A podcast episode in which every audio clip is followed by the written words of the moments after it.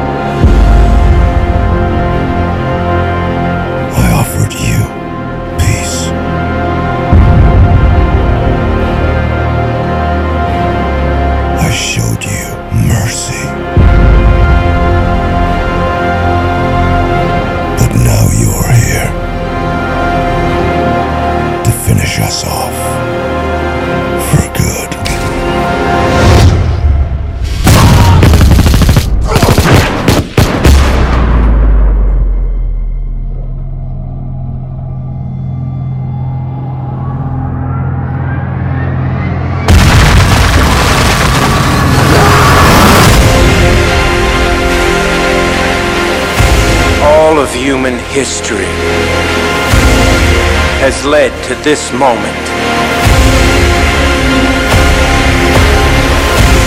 The irony is, we created you. And nature has been punishing us ever since. This is our last stand. And if we lose,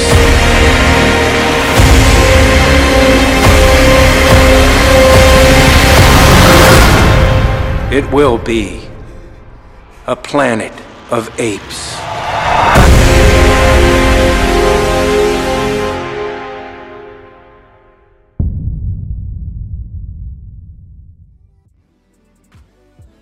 Caesar, played by Andy Serkis, and his apes are forced into a deadly conflict with an army of humans led by a ruthless colony, pl- a colony, a colonel played by Woody Harrelson. After the apes suffering unimaginable losses, Caesar wrestles with his darker instincts and begins his own mythic quest to avenge his kind. As the journey finally brings them face to face, Caesar and the Colonel are pitted against each other in an epic battle that will determine the fate of both of their species and the future of the planet.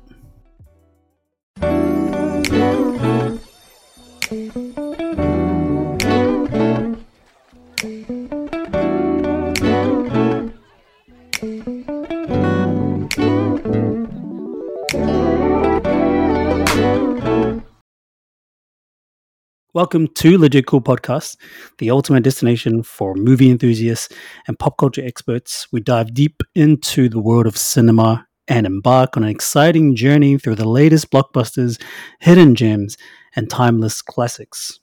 Today we are on episode 81, coming up to the third installment of the Apes series. Used to be called the trilogy, but I guess it's just a series now, seeing as the fourth one is coming out.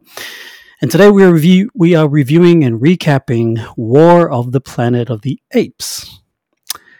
It's what is with these long titles? I, I still don't get these long titles. Like War of the Planet of the Apes, like it's too long. Very hard to save, you know, notes on your computer on your desktop with titles like that. But um, yeah, War of the Planet of the Apes, 2017, only seems like yesterday. Uh, yeah, it only seems like yesterday. But yeah, I, I just don't get why these names are so long. Couldn't they just call it? Um, I don't know. What could you have called it? Just Planet of the Apes Part Four. I think is probably suffice. Look, I think But it's a it gives, prequel, so you couldn't really call it Planet of the Apes. Yeah, and it gives a sense of like an an epic, like like a, a a story that just does you know is, is continual in, in perpetuity. So it has a I suppose. gravitas to it as well. Very dramatic. Yeah, and it's just too long for my social media posts too. it takes up takes up too much um of the you know 1080 by 1080 square that I have for Instagram. It takes up too much room. I agree. Um, yeah, so this is the third of the um, used to, formerly known as the trilogy. We have episode seventy-eight, I believe, which is Rise of the Planet of the Apes, and then episode seventy-nine was the Dawn of the Planet of the Apes. Mhm. Um, and now we're on to War of the Planet of the Apes, War of the Planet of the Apes. Whew, directed by Matt Reeves, who directed the previous one, Dawn of the Planet of the Apes. Um, also, the same writers as before Mark Bomback, J- uh, Rick Jaffa, Amanda Silver, and a similar cast to the previous film, except with the addition of Woody Harrelson, Steve Zahn, who plays the bad ape. That's pretty cool, by the way. I, I like Steve Zahn. I, I remember him from uh, super old comedy movies where he was Yes. he was always um, in Jack Black movies and stuff. Yes, and he Um, brought that element with him as well. I thought that was very clever. Yeah, it's a bit of gravitas yes. for the film. Yeah, a little bit of levity, which is nice. hmm Um, Donkey. we have what's that? They called him Donkey. Oh yeah, yeah, yeah. That's right. Yeah. Yeah, donkey. uh, we have a newcomer, I believe, which is a actor called um, Amiah Amiah Miller. Um, Ty Olsson, I think, is also new to this cast. Michael Adamthwaite. Um, we have a very very small cameo, I guess, by um, Toby Kebbell, who played Cob Koba, who died in the previous film. Spoiler alert, previous film. Um, Gabriel Chavarria um, and Judy Greer is back for this, and we have Sara Canning, and there's a bunch of other actors as well.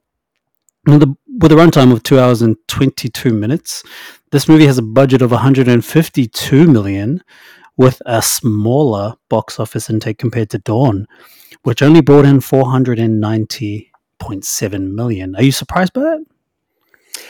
No, I'm not. Uh, given the finale, I think everybody wanted to come out to see uh, like the ending of the the trilogy. So I'm not surprised. Plus, it was just it was a No, th- this box office was smaller than the previous one. um yeah. Um, I was just trying to, to recall what was happening at the time. Um, and I think Maybe there were bigger films in 2017 at the time, perhaps.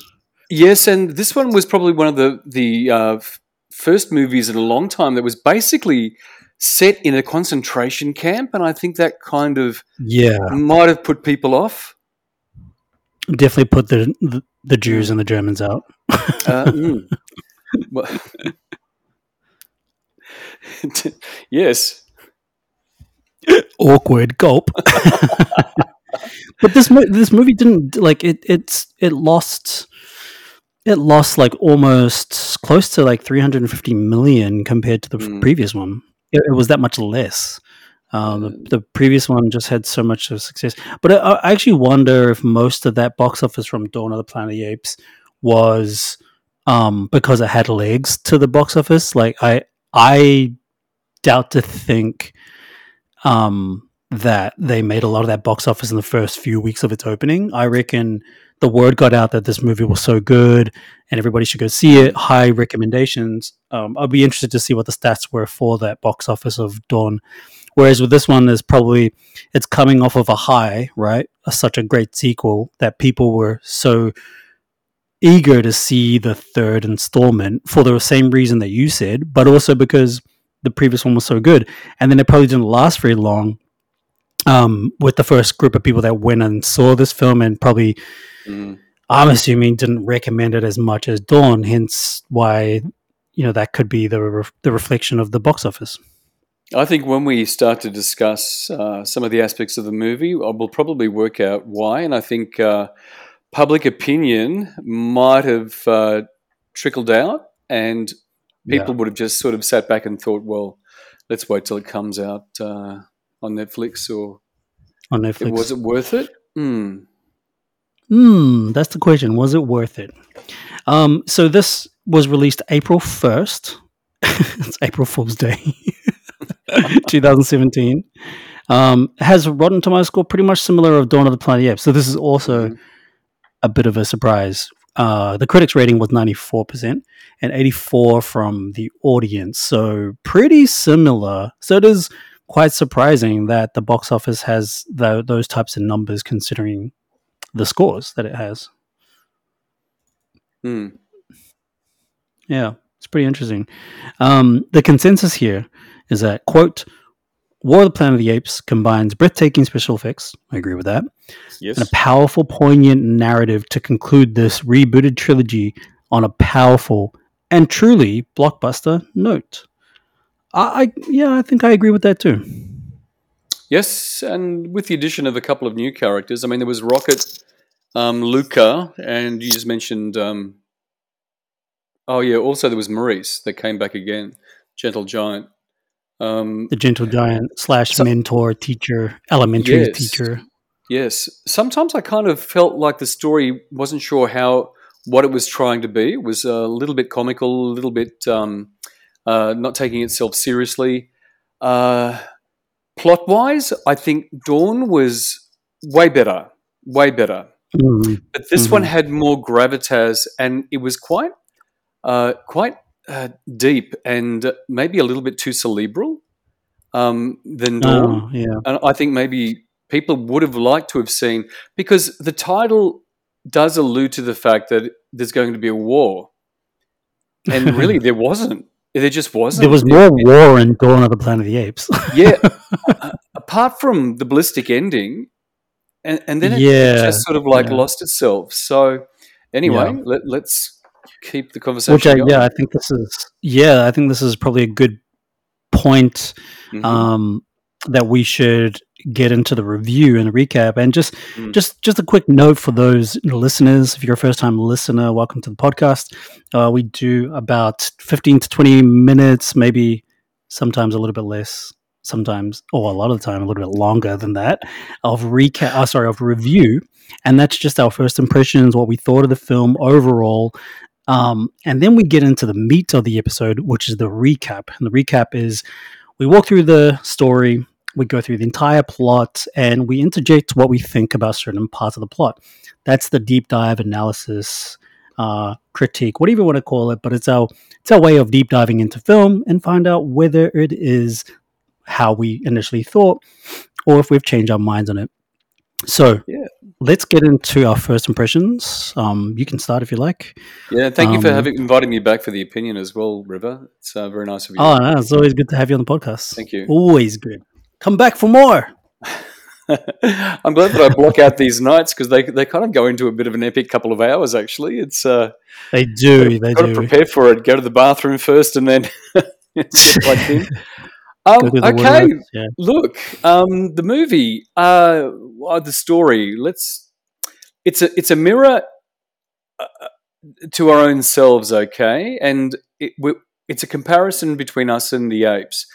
Um, in fact, when it comes to humanity, it seems that the apes um, show infinitely more mercy than what the humans actually do. And in your trailer, it just alluded to that as well when Caesar st- says, I showed you mercy.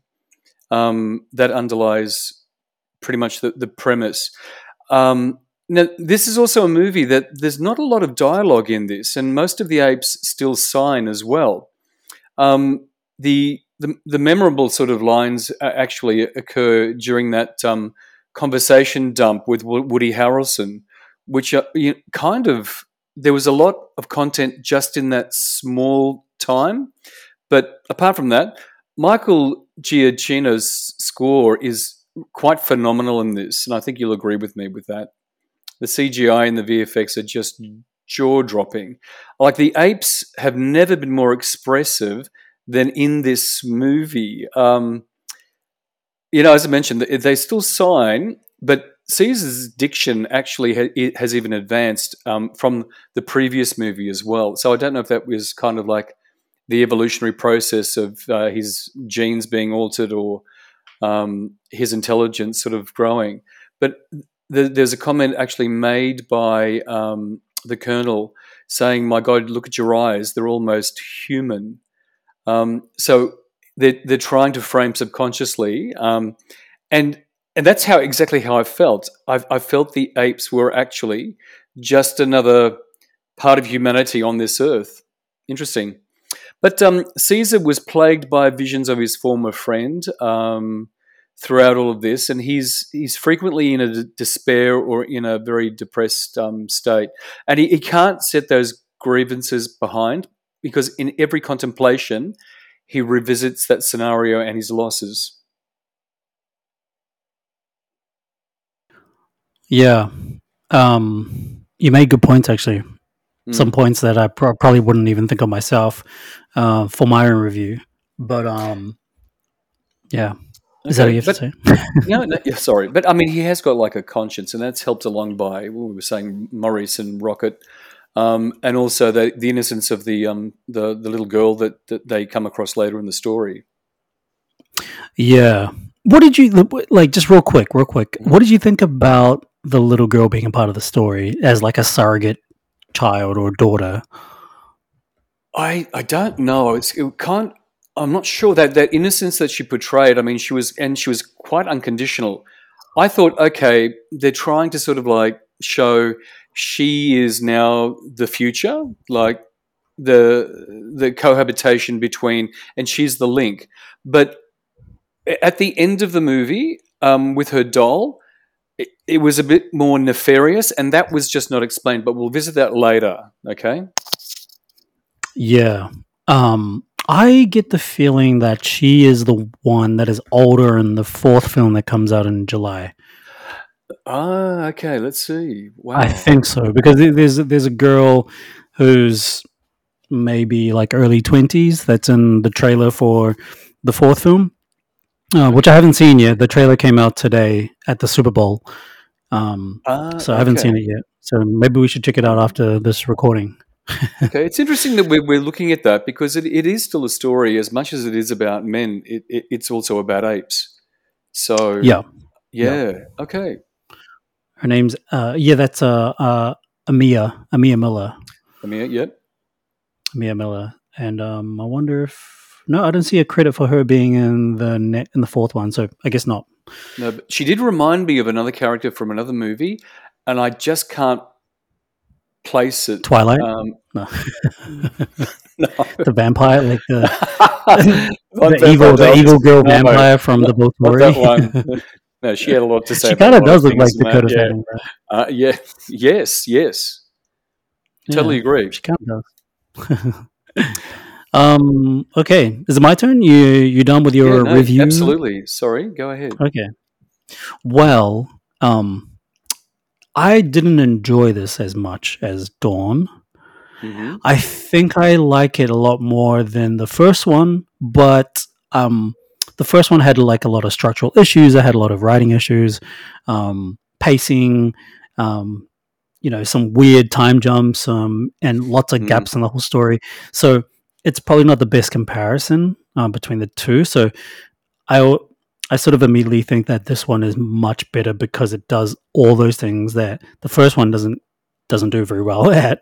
Um, Yes. better, but but we're just talking about film standards here, really, and we're not necessarily talking about um, whether there's good credit to be given to the storytelling and the way the characters are portrayed, um, which is what makes a film stand out by everything else, right? Um, I want to start off the positives. So positives is Michael Giacchino, like you said, Michael Giacchino, amazing, awesome, awesome score, and I and I th- I think he elevated his his um quality a little bit more for this, and I think he's he's added a few more interesting motifs that make it unique to this film, and you don't quite hear it in other films too. So I think he's really stepped up his game with this one. Um, uh, I I'm not sure if I like Woody Harrelson as a character. Well, I mean, sorry, the Colonel.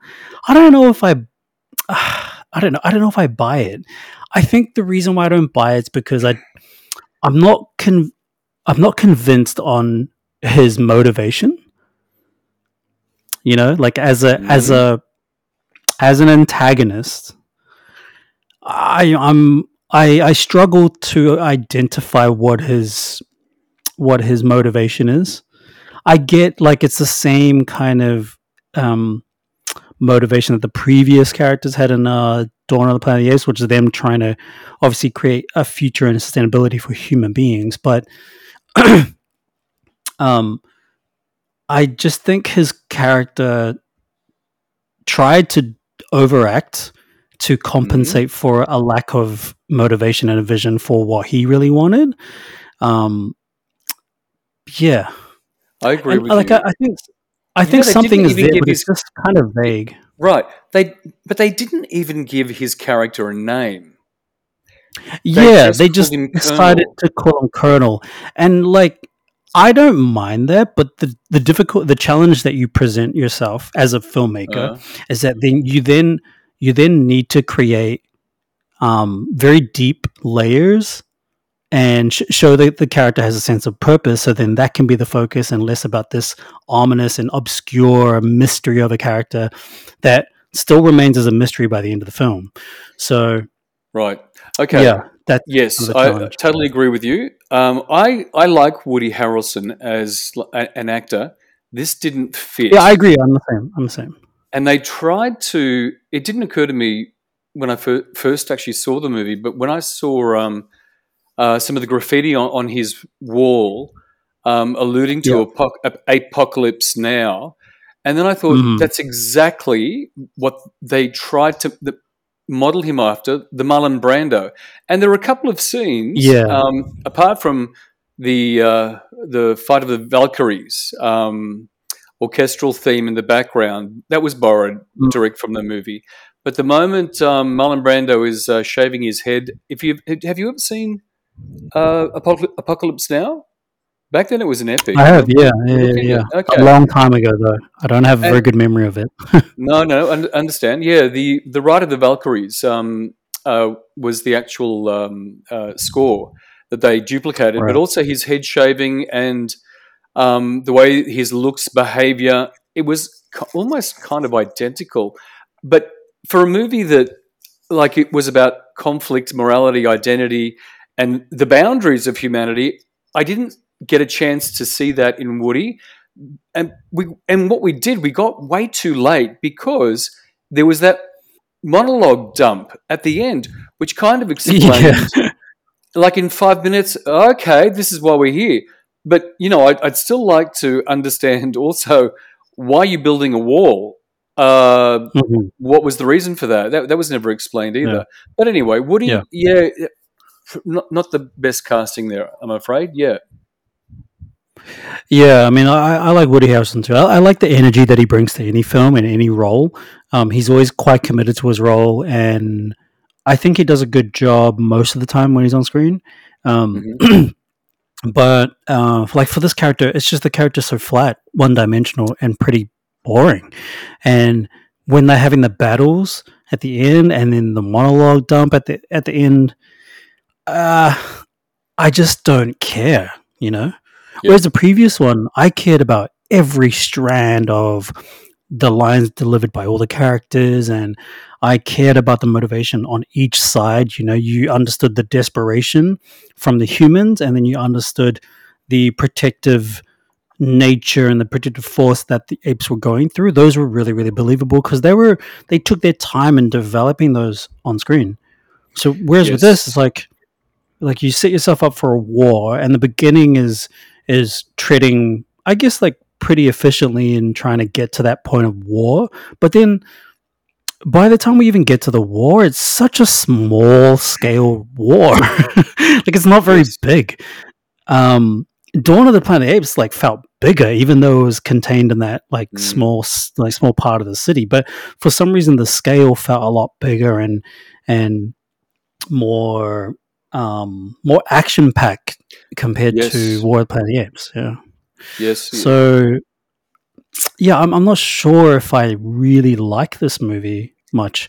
Um, but you know, maybe when we go for the recap, it'll it'll be able to unfold certain things that I'm uh, maybe questioning or just being Sure. on the fence about. Um, of but I do love the cinematography. Um, cinematography. Shout out to Michael Seresin, same cinematographer from the previous one. He's a Kiwi, by the way. So nice little uh, uh, credit and salute to my fellow Kiwi, Michael Seresin. Um, he's a great cinematographer. Um, yeah, Michael G. Giacchino music, and then yeah, oh, oh, yeah. I mean, have to give massive credit to the visual effects team, Weta Digital. Um, another big, um, another big moment of, or uh, like point of recognition for my country, New Zealand, Weta Digital and Michael Seresin. So shout out to those guys. Um, but yeah, other than that, like uh, I don't I have nothing much else to say. I don't, I don't agree with the scores. Yeah, the ninety-four percent and the Mm. eighty-four percent. I don't agree with those. I think it sits somewhere between like fifty and seventy, somewhere there. I'd probably be happy and comfortable to give it maybe a 71 or 72, but I don't think it's like a 90 because a 90 is like the the standard um, for high quality apes films, which is in the form of the Dawn of the Planet of the Apes. Um, so yeah, that's where I'm sitting at the moment. Okay, I'm glad we're seeing sort of eye to eye on this because I, I thought I was going to let you down and um, by not talking it up as as good as what I was hoping or originally thought it was going to be. But going back to Woody, um, I think his character carried a lot of responsibilities, given the fact that there weren't any very many humans in this movie at all. Right. Yeah, And that's true. that's what also got lost in there. His development was well, there was none. Yeah. Mm. yeah, pretty much, pretty much. Um yeah, but and, and there's a bunch of like there's a lot of cool things I like in this movie. There's a lot of Mm. scenes, there's a lot of moments that I do really like. Um but I think What a good way to well, I, I think a good way to identify them is if we go through the recap. Okay, Are you ready? Are you ready to go for the Absolutely. recap? go right ahead. All right.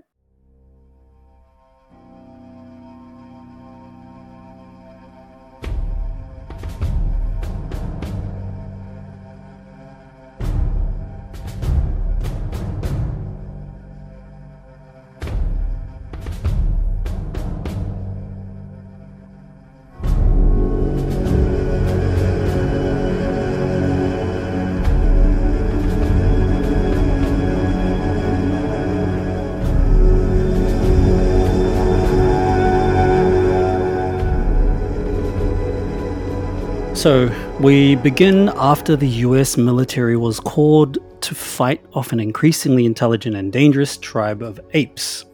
The Apes clan, led by the chimpanzee Caesar, are attacked in the woods by a rogue para- paramilitary faction known as Alpha Omega.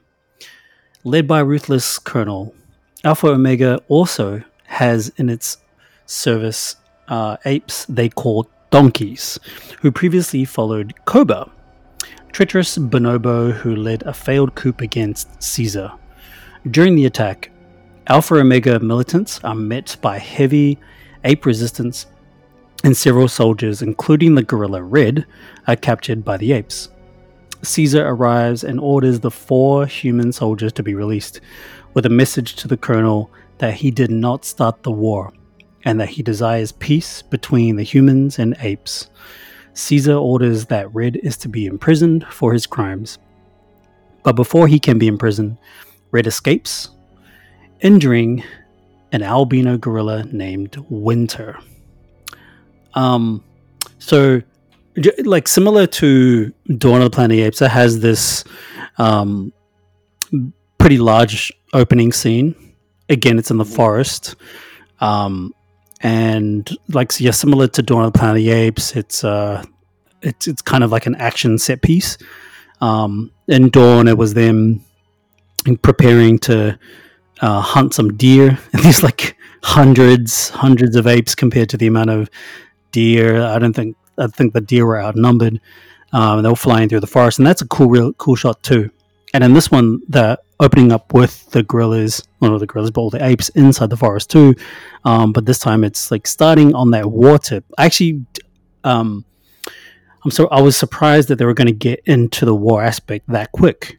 Um, Mm. but this movie does the same as the previous ones, where there's a large time jump, Mhm. a super large time jump. Do, do we know how? Is it 15 years again, or Um, it's something pretty long? I remember them saying it in the beginning of the film. it is because um, Caesar's son is fully grown in this as well. Like he's he's an, a young right. adult. Yeah. Um, Yeah, and it to me also I've, I've got to say that the movie actually felt as though and the opening sequences and the way that it progressed it had a 1950s western feel to it um, right. in some Yeah. of the images and the, and the framing so Yeah, um, but i think you're about right with that 15 years yeah yeah.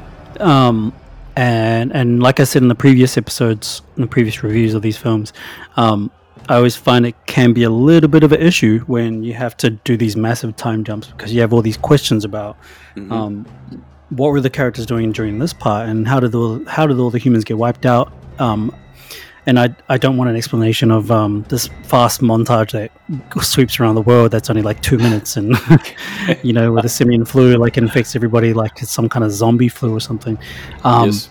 and the massive time jumps they did in the first one, Rise of the Planet of the Apes. Um, and yeah, I, I just don't understand what that choice is or that that decision to pretty much sprint through the whole prequel story and not letting it breathe, giving it some time to really lay the groundwork before you get to Planet of the Apes. Because I'm assuming, you know, like I said before, I'm assuming that's the goal we to get to Planet of the Apes. Um, but you know, now there's a fourth film that doesn't look like it's. It's definitely not called Planet of the Apes. It's called Kingdom of the Planet of the Apes. Mhm. So it's like, how many of these movies are, gonna, are they going to make? And if they end up making, let's say, like six films, you you can't tell me in the six films that you have you don't have enough time to flesh out all these areas where you've just jumped.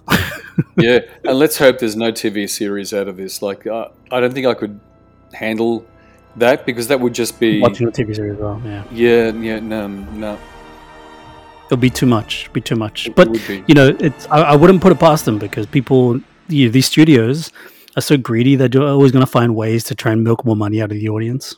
Look, they tried that in the original uh, franchise from last century in the 70s. They converted it to a TV series, and it, it just could Ah. not compete. Like, as a melodrama, um, it couldn't Mm. compete with, like, Welcome Back Kotter and some of the other iconic uh, race comedies that were out at the time, or um, right. uh, All in the Family. Uh, yeah. Um, I think that, like, it was pulled after about eight, eight episodes. So Yep. they need to do a lot of work on this because, I mean, how, how, how many more times can you revisit that sort of like conflict? I, I know that Yeah. war always wins, okay, as far as like attracting an audience, but I think people would get sick of that. It, this would be just like um, The Walking Dead. Like, and I've got to say, The Walking Dead at this stage, I'm just hoping everybody dies out because I'm kind of not that, that engaged with it I mean, what's the what's the prequel um, series of The Walking Dead? It's called like uh, Fear the Walking Dead? Fear the Walking Dead, yeah. Right, and then yeah. there's another one as well that's coming out. I saw an advertisement for it, Yeah, like another in prequel Paris. or something. Yeah, set in Paris. Yeah. Okay. is Like a dead man. horse. Yeah. Yeah, well, you know they're going to beat another dead horse with uh, the Apes trilogy. Considering that they've already tried it in the seventies, this kind of gives me more reason to believe that they could try it again. Because TV series is just—it's the thing now, you know. Streaming Mm. series and binging series, it's, it's the thing to do. Yeah, true. Um, I don't think um, it helped the TV series back then.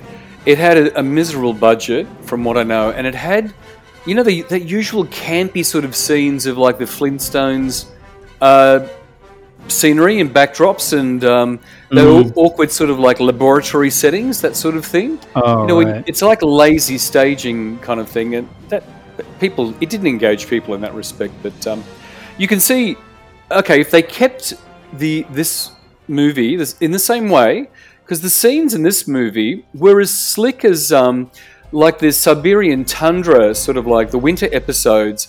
Um, David Lean's uh, 1965 Doctor Zhivago book was great Dr. but the Zhivago, movie yeah, was yeah, incredible. Yeah, and um, uh, do you remember uh, 1963, The Great Escape? Okay, Yeah, of that course. sort Yeah, of thing yeah, yeah. could do the. You, you could see elements borrowed in that as well, so Mm. that could work. Like, yeah, it was sort of Stalag, sort of um, 13 uh, elements as well, but that, that could that could Yeah. possibly work. Yeah, Mm, maybe. Let's not hold but it would have to rely on CGI though. Um, really, it's Yeah. um, heavily heavily CGI'd. So.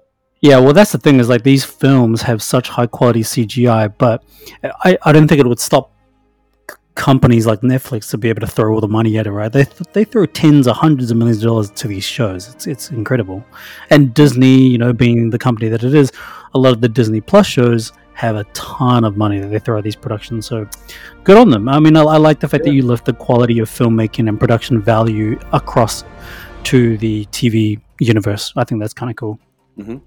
Um, but ba- back to this film and the opening sequence, um, I do like how there's a um, there's a bit more of a sense of control that the apes have in their own territory. You know, they battle with the humans, and the humans pretty much lose straight away. So it's kind of cool that you you learn that they've they've um, developed their I don't know what you call it, like you know sense of protective services for their own territory. I like that we Yes. learn that a bit more because you know they they kind of got trampled, not trampled on, but like um, they were a bit more vulnerable in the previous film. Whereas this one, it feels like they they got more experience and they know how to protect their their society a bit better, and also their powers of negotiation, which is primarily coming from Caesar. Mhm. Powers of negotiations is um, it's a lot more human, and so there is you're learning more of that human development within Caesar, which is pretty powerful. And then the um the ape that is also captured that's on the side of humans. What what is that ape's name again? Red. Is it red? Red. Yep.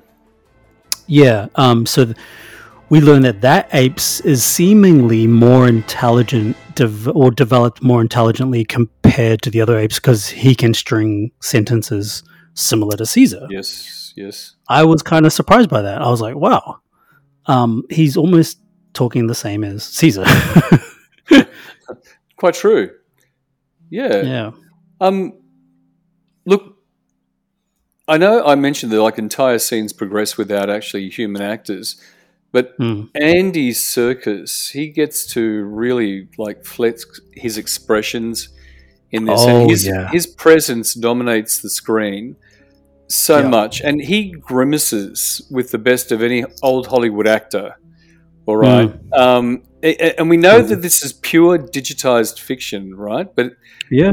Yeah. I, I liked how his his character has developed in this third installment so nicely. Yeah, yeah.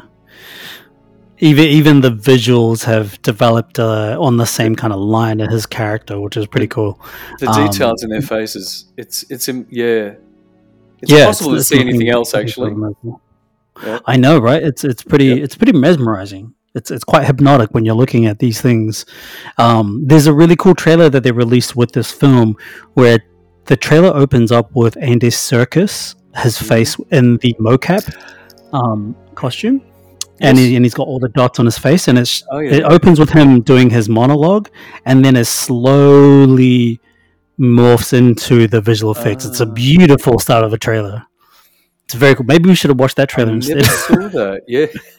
it's very cool. It's very, it's very, very cool. So well done, and it, it, it almost it it really establishes that seamless visual effects quality, um, sort of making it seamless to real life versus Mhm. computer generated effects.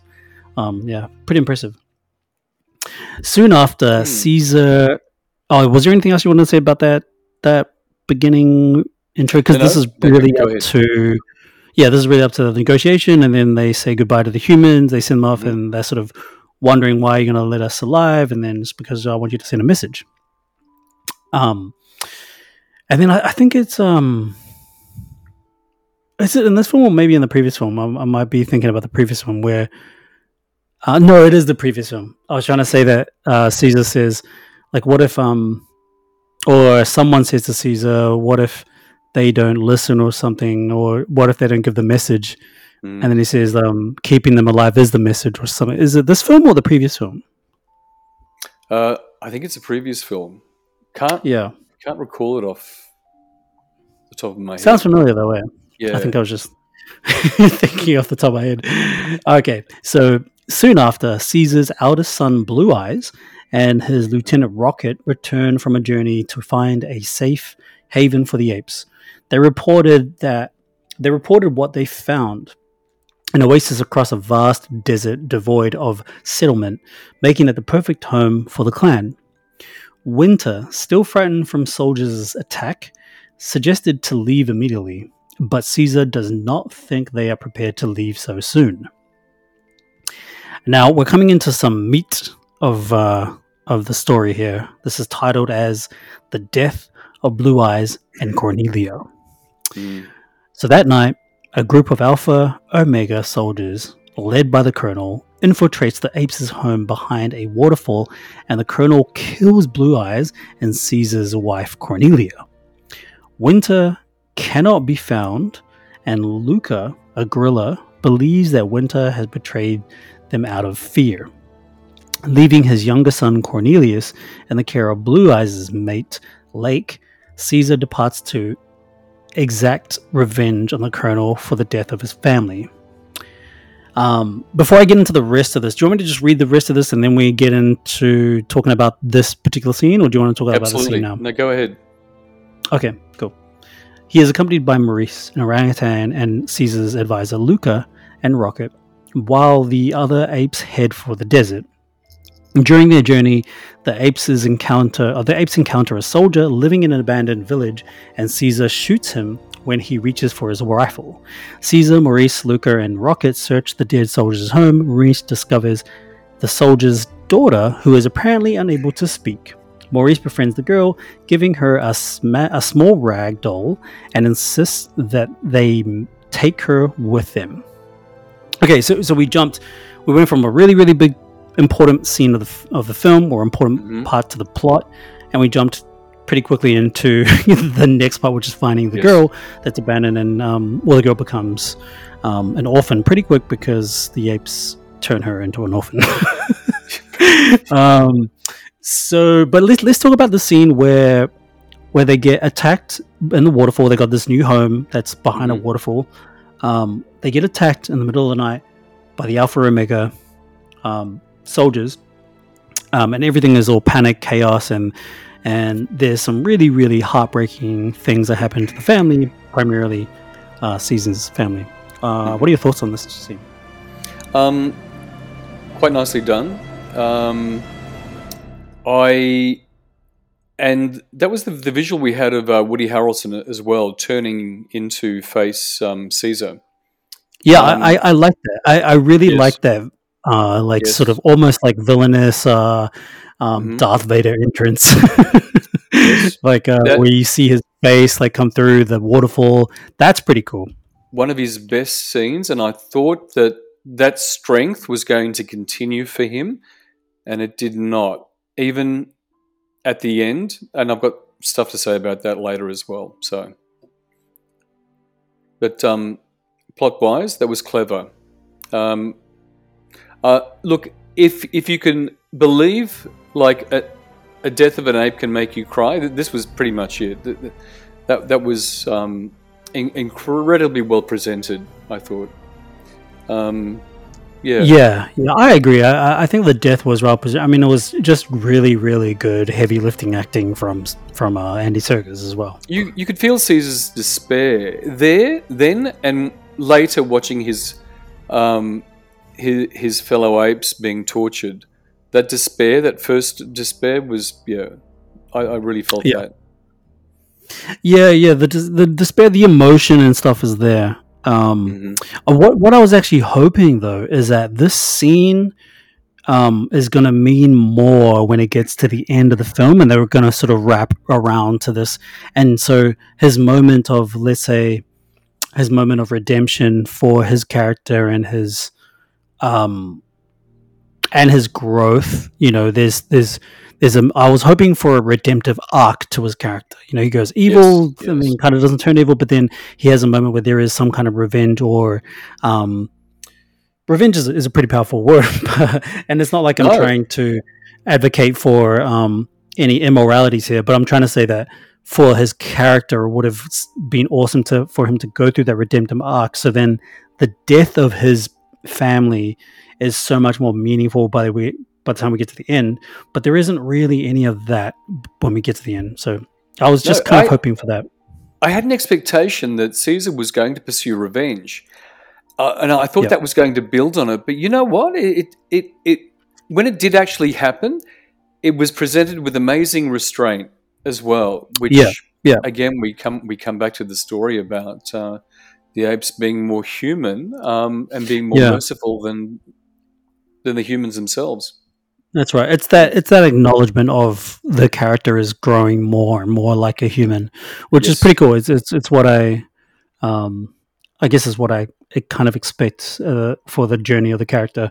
But um, um, I was, I, I- I think the reason why I would have wanted to have more of that, um, that throwback, not throwback, but more of that coming back to him losing his his family because I think it, Mm. that would have that emotional journey would have been more worth it for me as a viewer. Um, Yes. and and I and because because I like the character so much, I'm wanting that paid off. I, I want that. I want that um, emotional uh, connection to pay off eventually because the character is so cool and we love the character a lot. Um, but yeah, that's the only thing that I sort of had to say about that. Um, the action's kind of cool. Like there's, um, I mean, there's not much to say about the action. There's a lot of gunfire. Um, The ballistics. a lot of people die. That, we say people, a lot of apes die.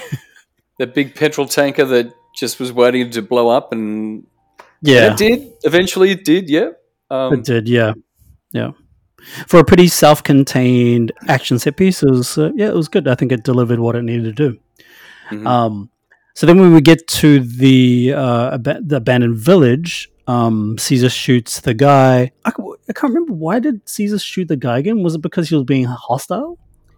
He must have been right. I can't actually remember the scene properly. the the mute guy. Yeah, well, the dad, the dad, the yeah, the Yeah. father. uh, I mean, eventually, it would lead to a, a death. Uh, a death anyway. Um, so it was kind of like Mm. another act of mercy that he was going to do that, and I think it was about um, look the the actual infection was never really discussed a great deal either. Um, That's right. I would right. have liked yeah. to have learned more about it, which also links into the the ending as well. But we'll talk about that later. Yep, yep. Um, okay. Um, a little bit on the girl though before we move on to the next section of the plot. hmm Um, uh, I don't, I don't know what it is. Like, is her acting bad? I think her acting is not that great, is it? Well, she kind of just stood there, you know, teary, bug-eyed, like a lot of it, and uh, that there wasn't a lot to act. I mean, she was just the cute uh, infantile element, which uh, okay, Yeah. look, I'll say it now. She was kind of like the conduit um, that delivered the ending for Woody Harrelson, which was something that Yeah. wasn't apparent to me in the first movie because, again, it wasn't explained enough. She delivered the doll, now, and Yeah. I kind of thought, okay, the, the doll was the carrier, like uh, the the transmission of infection. I don't know, but and that's what I thought Yeah. her vehicle w- was about. Yeah, maybe the doll has like fomites. You know, what fomites is. Uh huh. Well, mm, okay.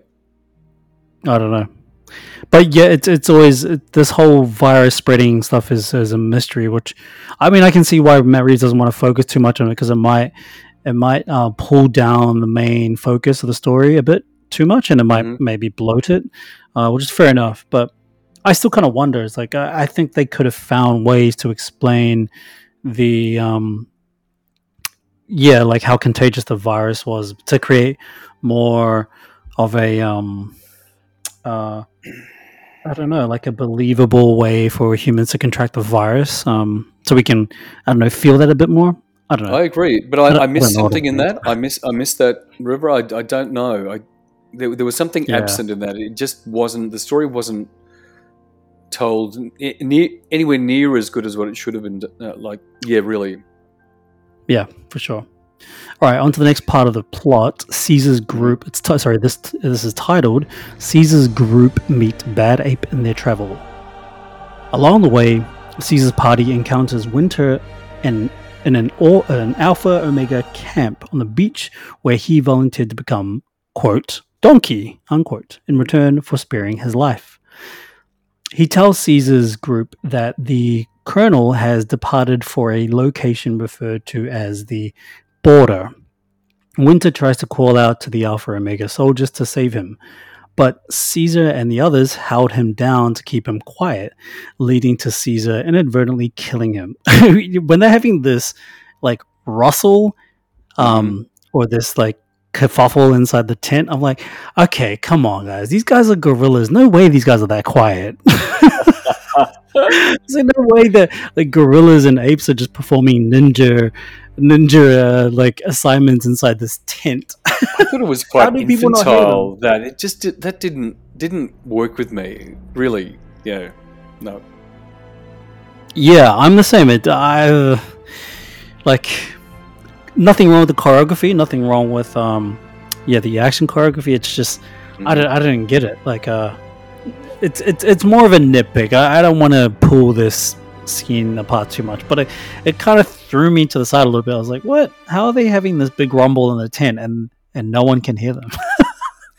Yeah, hear and like yeah. they're gorillas at the same time. And you cannot tell me it's like no, but they're developing as humans.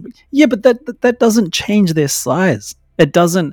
It doesn't automatically give them like the same density as a human being. These guys are like ten times the height and the weight of human beings. But they, they took the entire primal element right out of that scene. Uh, you know, Yeah. again, it was kind of, you know, you, what you're going to put someone you, your palm over a gorilla's mouth, and he's that's going to sort of like muffle him. Come on, yeah. I know, right? Mm.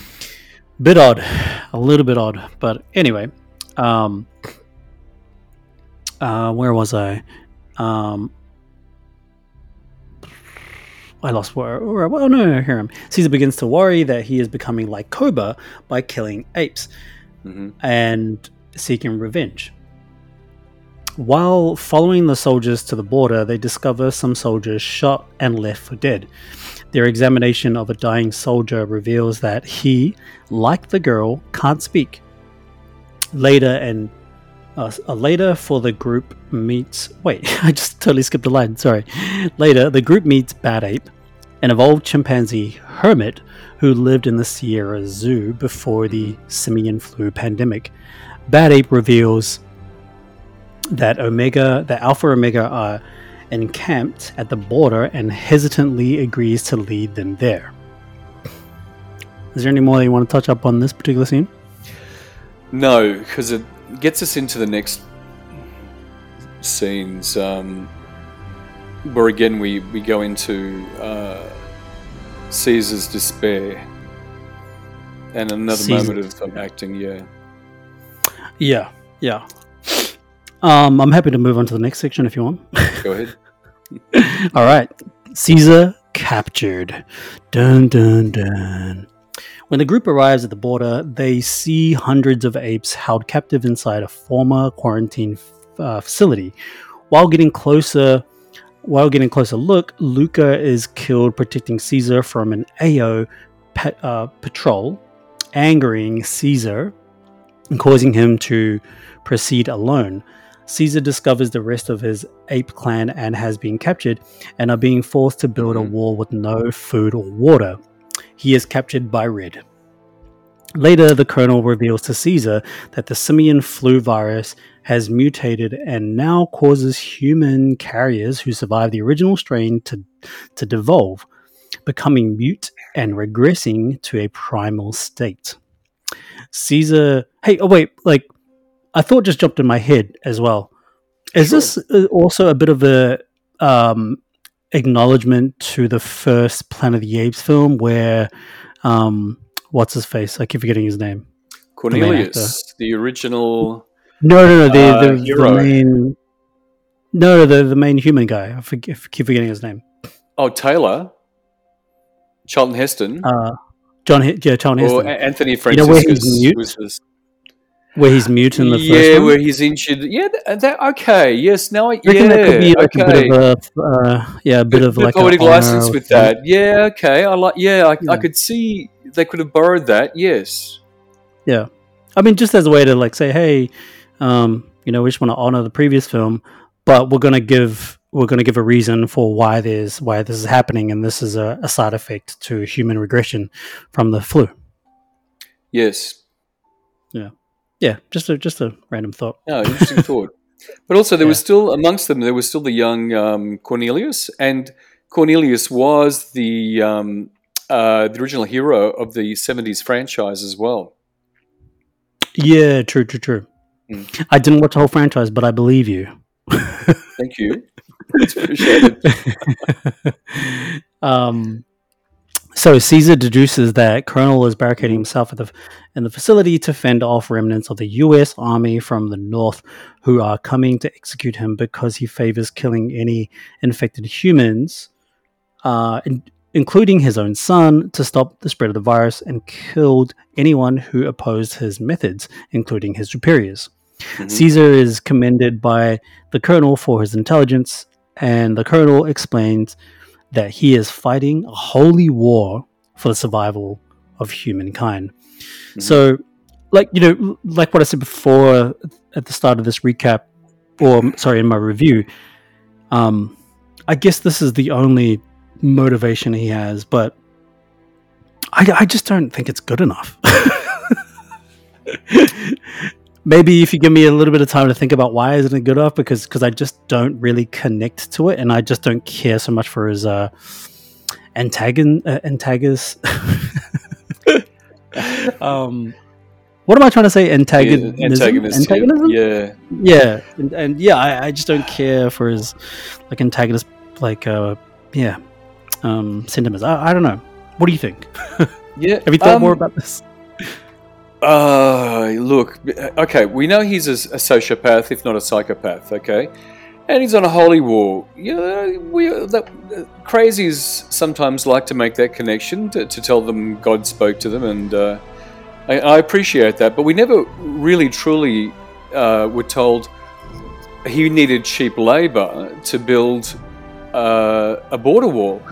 And I don't know what the border wall was about. Was he trying to start his own like new uh, territory, or was it to keep the mute humans out? Was it to keep the apes out?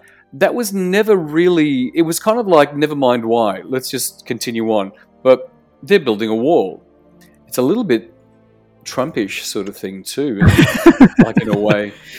Because they're trying to reduce their costs right you know Yeah, they're trying they to had reduce cheap their costs labor. you know like it's cheap labor um big inflation during this time Completely, it.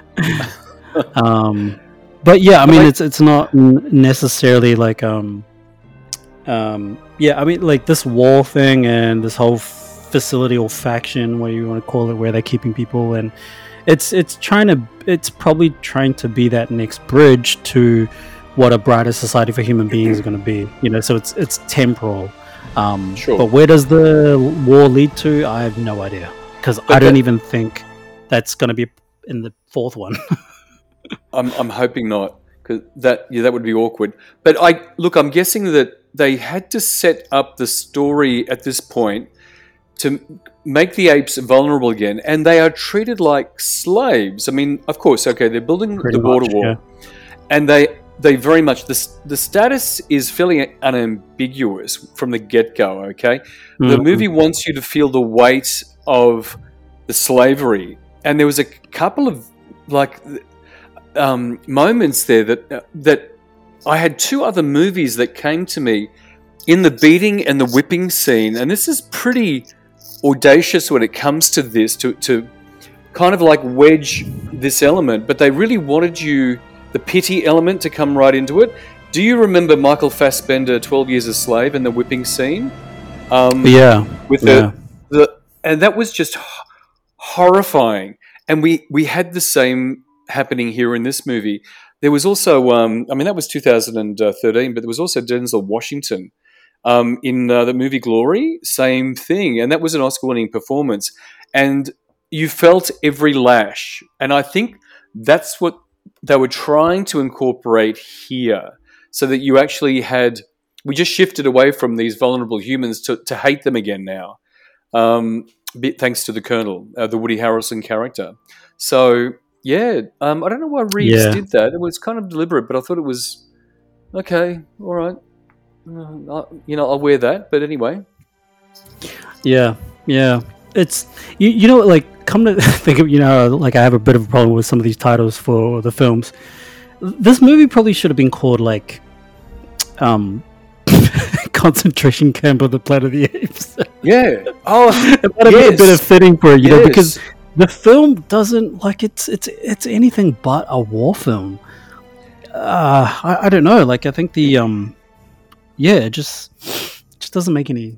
It doesn't really make any sense. To me. Okay, look, if you if can I just com- compare this as a trilogy to Batman? Okay, the trilogy. We we had about the uh, Nolan trilogy. Uh, I guess that's yeah, exactly. and they were set up brilliantly. You know, we, we we had the character development of Batman all the way through.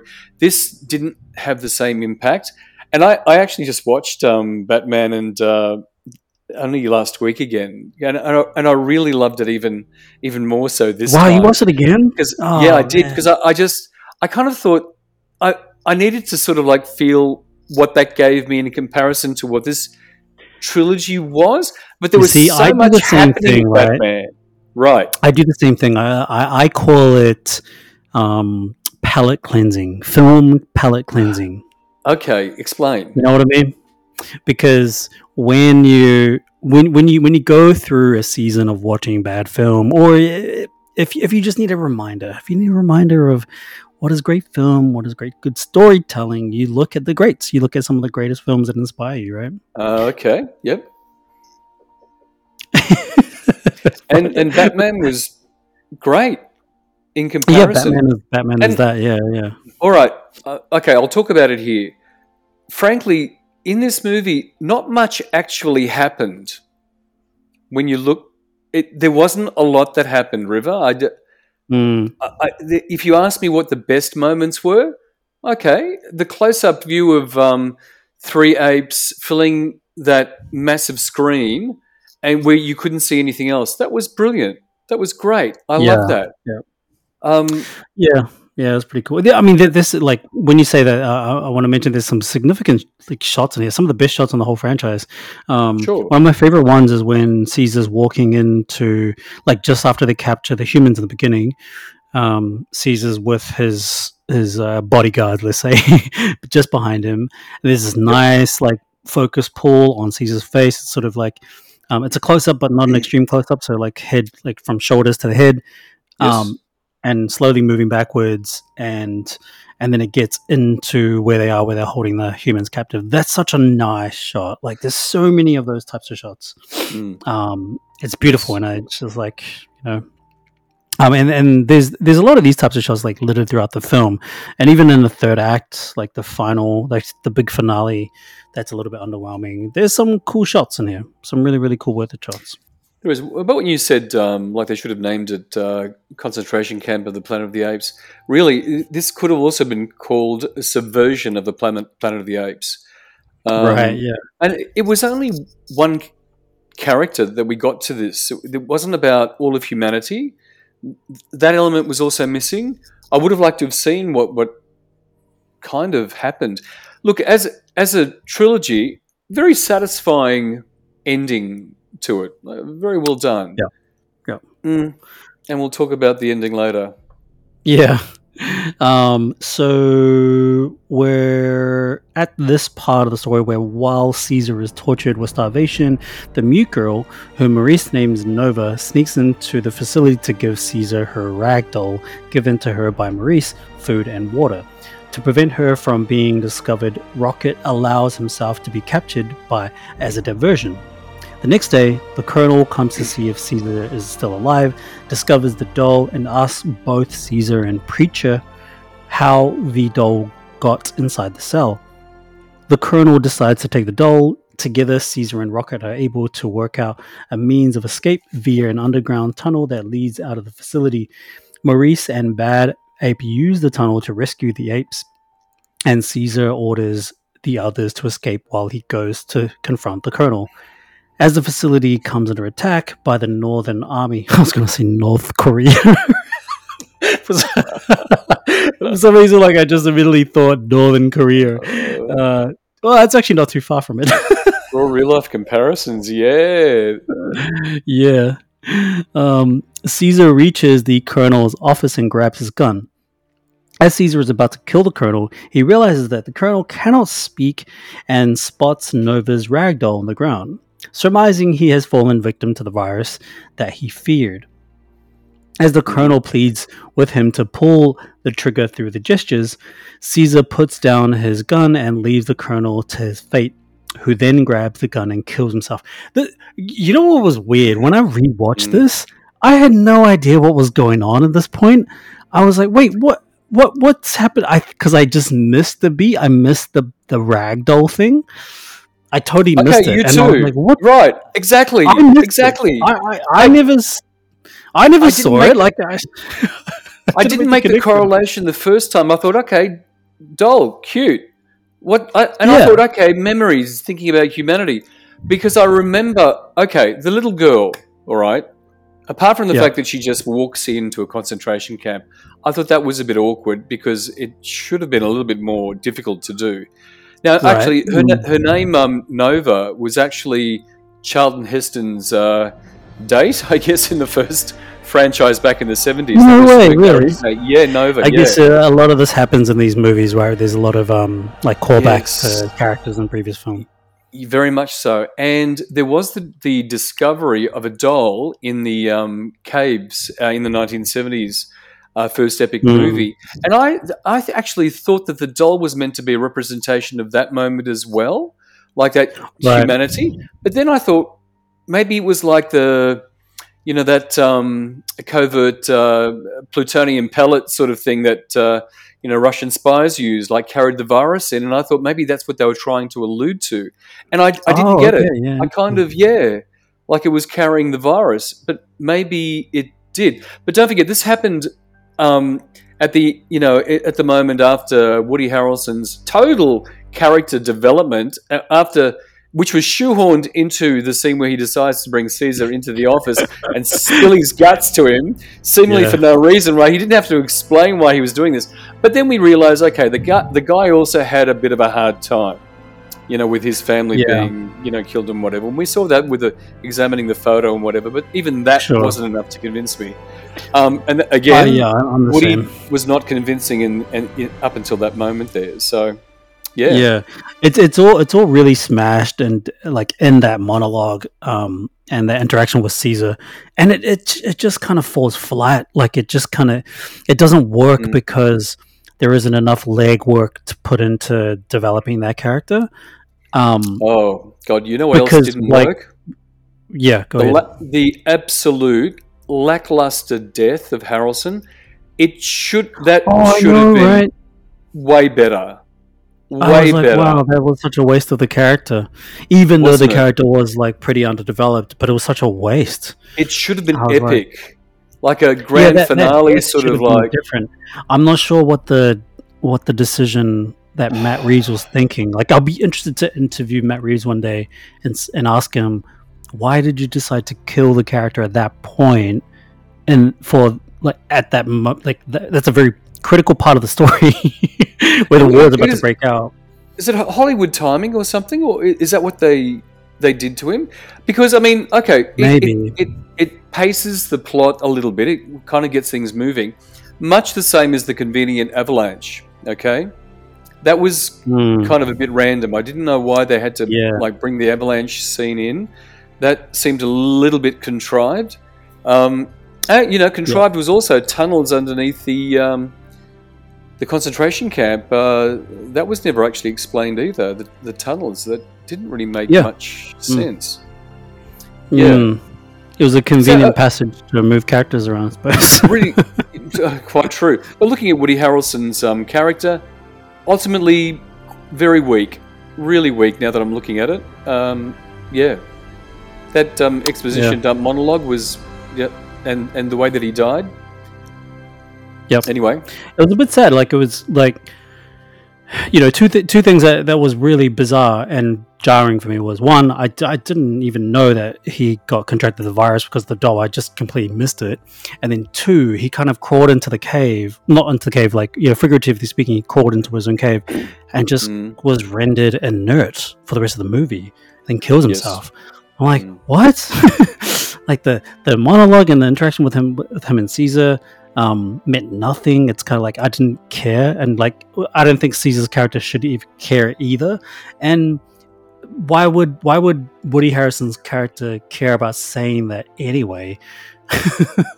if he's like, why does he have to justify himself to Caesar? Like that was kind of unexplained. One could probably assume that well, it's because he's trying to treat Caesar like a human, but there's nothing in the movie that indicates that he wants to treat people normally, right? He just seems No, like yeah. this this this this guy who's out there on a rampage on revenge cycle who's not going to justify his actions. So why would he do that at the end? don't know. Um, that yeah. Look, I, I, I, there was too much to take in in that um, that monologue dump at the time, and I, still didn't feel sorry for Woody in that moment. The you know, oh, look, it was just disappointing. Uh, Mm. Yeah, I, I can't say too much about like comment of because it, it- once he, he his character was like after after that monologue, like his character was like over. There was no use Yeah. further for him, like to to go. Yeah. So he was just provided like a, a way out, which was a pistol, Yep. Yep. and Exactly. he, he was a painfully weak weak um, character at the end. I, I he didn't Yeah. deserve that anyway. I don't. Yeah, I don't think he deserved. It was like character assassination, literally. Mm. Oh Uh, yeah, yeah. And then we went into the ballistic scene at the end to, to bring the um the actual pace up again. Yep, that's right. Yeah. Um, so we'll move into coming into the last parts of this plot. During the battle between Alpha Omega and the Northern Army, North Korea, the escaping apes come under fire from Alpha Omega. Caesar attempts to attack Alpha Omega from behind, but is shot with a crossbow by Preacher, one of the Alpha Omega militants he had previously set free. Red saves Caesar's uh, Caesar's life by killing Preacher with a grenade launcher, but is executed by an Alpha Omega superior as a, as result. Caesar blows up the facility's fuel supplies, causing a cascading explosion, wiping out Alpha Omega and allowing the Northern Army to win the battle. However, the explosion triggers an avalanche, burying the base Uh, and the army. Caesar and the apes, with Nova, survive by climbing nearby trees. Coming into this last part, titled as Caesar Dies While Knowing the Apes Will Live Free. The remaining apes and Nova resumed their journey across the desert and finally reached the oasis. While the apes, while the other apes joyously celebrate their new home, Maurice discovers Caesar's wound. Maurice then speaks, telling Caesar that Cornelius will know what his father believed in, and did not, and sorry, and did to protect the apes.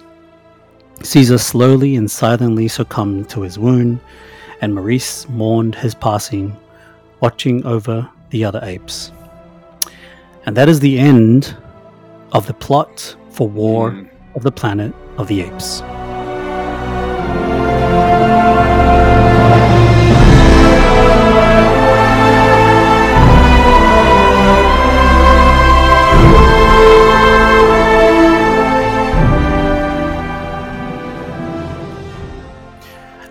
Blurt this out. Caesar's death was pointless.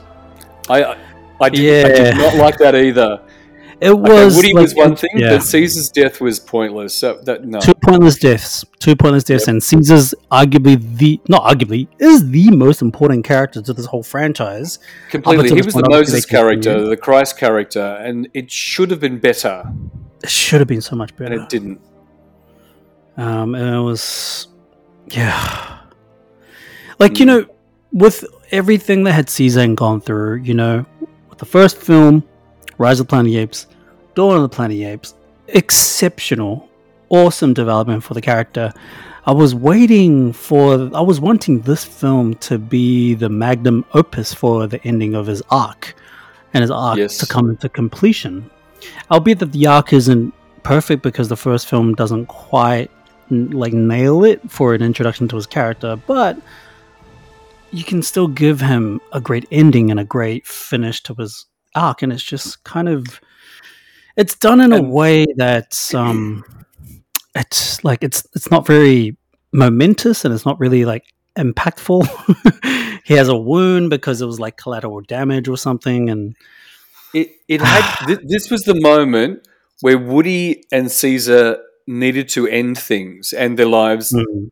Basically, it should have been a Darth Vader, Luke Skywalker moment, an epic Sure, sort yeah. of like stoush, It- and it, it didn't. Both of the characters Yeah. didn't deserve that. You, you know you know what i was thinking too while we're going through this recap i was thinking that what what could have been like the the heart and the center of this story would have been focusing on the relationship between him and his son Uh, right? yes, like this movie could have just been focused on that and then the son goes through loss um and you and the son's the son experiences significant loss, and we feel that because we're going on that same journey for them together, right? And then we get and and they can do all the war stuff, they can do all the action set pieces stuff. You can still have Woody Harrelson in there, still have all those things, but the focal point is um, Caesar developing this really strong bond and relationship with his son, and maybe even showing him being a father, right? Because the thing that this franchise misses out on is him being a father. like it's all focused on him being the leader, and I know that's important. But I think this this movie, this this whole franchise, for that matter, would have benefited from really deep emotional gravitas if they had focused on those central things that us as humans, as viewers, would really connect to, which is those relationships. I think like the franchise would have been that much better, right? Like you you wouldn't change anything other than focusing strongly on those relationships. So he can still be a leader, still lead the apes, and um, that emotional pull and that that gravity that we feel is because there's loss that happens with the family, and then and then those other losses at the beginning of this film would mean more, and then the death of of Caesar at the end is probably a lot more. You know, all these things, right? Am I crazy for thinking that? No, no. I look. I'm not sure if th- this movie was just depressing, or if you know the the the, the letdown of the characters is the depressing part. But you're right. Caesar was a very, very solo and singular actor. Um, Yeah. He he didn't. He, he only had like advisors, but there was no depth of character when it came to developing. Again, if if this was a comparison about apes and humans and how the apes were more human, I would have expected like a reasonably um, adequate dive into him in the paternal aspect. yeah, And Yeah. I- I'm not saying you know 50s sitcom, uh, uh, you know, house husband or whatever. It, the, and considering this movie was so much more um, uh, dramatic and cerebral in its content, it should have been a little bit more intelligent as well in that yeah. in it, its development. What Yeah, shame. yeah. Did we actually start out liking this movie? I'm not sure now. Really. I mean, but you know, this is this is the power, Oh my ladies and gentlemen. You know, listeners I'm so from all around the world. This is the power of this podcast is that we go through this awesome thing known as a recap, which is Oh, when we God. walk through the story, we really pull the strands, and it keeps us honest as reviewers and as true movie lovers. It keeps us honest. Um, But yeah. We did this the first did start well. off this review by liking it, but it sounds like we've said more negative things than anything. Did you ever see the the Muppets? Do you remember the Muppets on TV? The two old guys in the um, in the theater, the balcony, and they start off positive and they get to, they, they yeah, yeah, totally exactly. contrarian. That's exactly how Yeah. I'm feeling at this point. Yeah, a bit of a shame. Yeah, we're pretty Look, much that. But I st- look, I'll still say satisfying ending to the trilogy, and that was that was great. I'm glad it's over. Yeah, it's not like it's a ter- like you know. I want to get I want to get this straight. It's like it's not like we're saying this is terrible. Like this is, it's just um, it's it struggled a little bit. I think you know it struggled a little bit with um, getting things, getting things a little bit more coherent to the characters and where they would presumably end up and how much connection would have to those characters. So it, it just kind of falls a little bit short on that. You know? Yeah, I think, and, and, and largely it's based around the the Woody Harrelson character as well. If that had been developed the way that we would have liked it, I think it would have been carried a lot better, and we would have had uh, a satisfying conclusion to both the characters if they spent some time looking at them. Uh, Yeah. from a from a, an eager audience's perspective. Because I was devouring that to start with. Those the grimaces, the the looks, and, and the intention of the Woody Har- Harrelson character at the start when we, we first were introduced to him, and knowing that he was mirroring Marlon Brando in Apocalypse Now in the first movies, I, I Mm. you know it, it, it got my attention straight away. But you- I really need to watch that actually, because I, I saw it once, but I was I was so young Hmm. when I saw it. Yeah. Martin Sheen um, in in the Oh, movie Martin well. Yeah, yeah, Wow. Oh, that's a that's a blast from the past, Martin Sheen. yes, very talented guy. I can't really say the same for his son, to be honest. Like I think Martin Sheen's awesome, but I think his son is okay. What do you think? disowned him. Um, oh, no. Okay, with what? Pharmaceuticals? Yeah, I don't know. absolutely. Um, uh, two and a half. What's it called? Two and a half men. He did well with that, didn't he? yeah. Um, And hot shots. You, ca- you can't you can't forget hot shots. That was pretty funny. Quite true. Okay, okay. I mean, I don't know if it's pretty. I mean, it was funny back in the day. I haven't seen it since I was a kid, so I don't know if it holds up again. Yeah, it would. I still like silly humor, so okay, well, you know that that was um that was our review and recap for War of the Planet of the Apes. Let's um come up with some consensus here. Um, well, consensus, not really. Let's. Uh, what is your conclusion for this, and what is your out of ten review? Alrighty, brilliant technical movie. Um, I adored the fact that uh, like the technical aspect was was so wonderfully developed in this, and I actually, as I mentioned before, um, I actually I wanted to cry with, with a, a digitized ape. It was it was done so so damn well.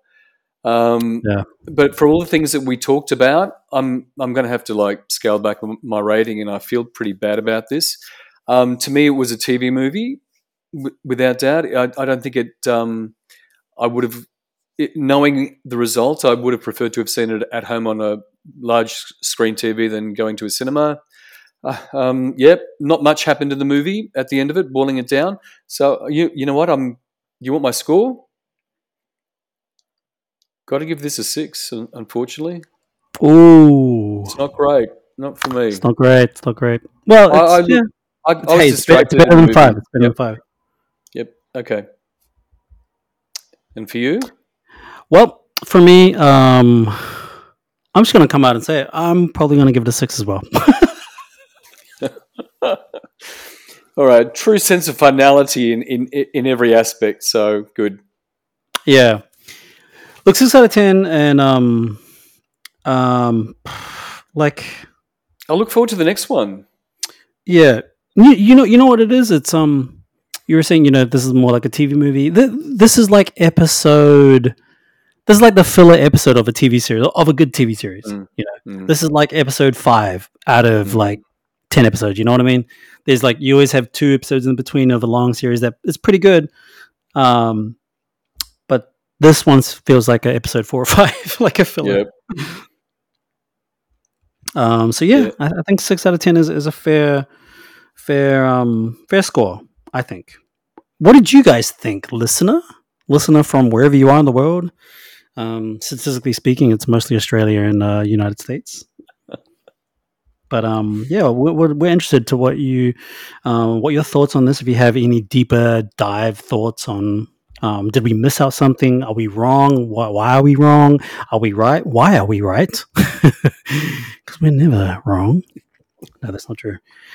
Um and um yeah hit us up in the comments. Hit us up um in the dms on instagram you can find all our handles in the description of this episode um, continue to hit the notification button. Not continue to hit the just hit the notification button if you haven't already, quote unquote, subscribe. It's not really a subscription, but you know what I mean. Um, hit that button so you know when the next episode drops. We do these episodes weekly, uh, weekly deep dive reviews and recaps on movies. Um, and the next big movie that we're going to be doing in the lineup. This was a request uh, from I I cannot remember the person's name. Sorry, but uh, I'll remember when we do the episode.